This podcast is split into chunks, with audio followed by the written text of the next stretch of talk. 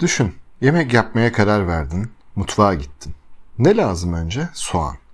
Soğanını aldın, bıçağını hazırladın, sonra başladın soğanı doğramaya. Bir kaza oldu ve elini kestin. Ve kanıyor. Şu anda elin kanıyor. Ben geldim. Dedim ki, ya şu anda üzülme. Ee, yani bir ay sonra hiç olmamış gibi olacak. Yani geçecek yaran. Şu anda boş yere acı çekiyorsun. Sen dersin ki ya bir defol git. Şu anda elim kanıyor benim ya. Tüm canım oraya toplandı. Acıyor yani şu anda. Değil mi? Böyle olur. Ruhsal acılarda da aslında durum böyledir. Diyelim ki sevgilinden ayrıldığın ve ruhun kanıyor, ruhun kesilmiş. Ben diyorum ki sana 4-5 ay evet acılı geçecek. Her geçen gün birazcık daha kolaylaşacak ama sonra hiç olmamış gibi olacak. İyileşecek. Yine aynısını dersin bana. Yani o anda acı çekerken biz bunun daha sonra iyileşeceğini unutuyoruz.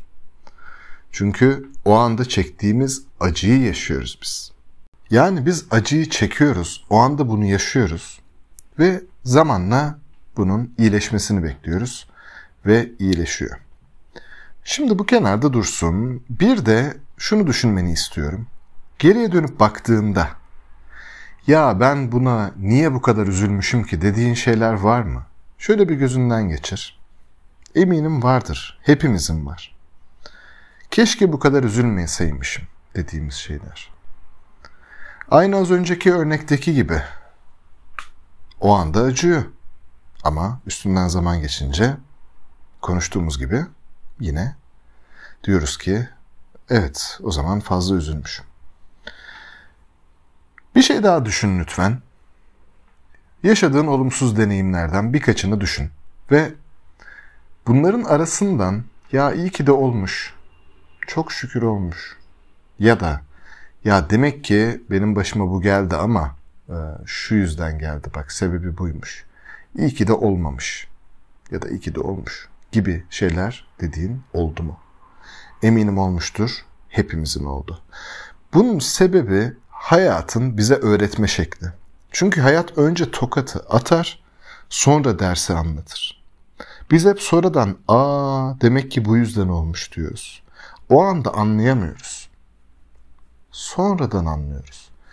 Tüm bunları bilerek biz neden bu kadar üzülüyoruz peki? Çok garip öyle değil mi? Ama o anda canımız acıyor. Sadece bir yerimiz kesiliyor ve o anda acı çekiyoruz. Acı çekmemiz çok normal. Daha sonra iyileşmeye başladığında bunun için hayıflanıyorsak, sorguluyorsak, üzülüyorsak işte o anda lütfen bunu aklına getir. Çünkü ileride neyin niçin olduğunu anlayabileceksin.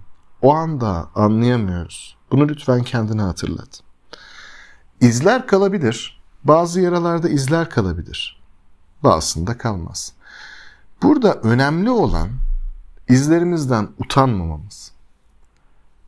Bir şövalye olduğunu düşün, savaşıyorsun. Şimdi cildim pırıl pırıl, üstünde hiç yara bere izi yok, hiç kesik yok. O nasıl bir şövalye olur ya? Yani hiç savaşa girmemiş herhalde. Ama çok savaşa giren bir şövalyenin üstünde yara bere olur, izler olur. Bu onun tecrübesini gösterir ve ölmeden o kadar savaştan çıkmış ve deneyim kazanmış. Demek ki güçlenmiş. İşte hep düşündüğümüz şey seni öldürmeyen şey seni güçlendirir.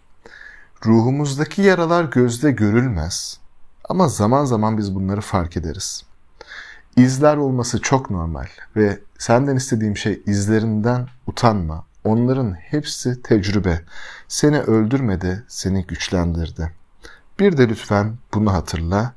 Zaman geçince tüm taşlar yerine oturacak. Neyin niçin olduğunu anlayacaksın.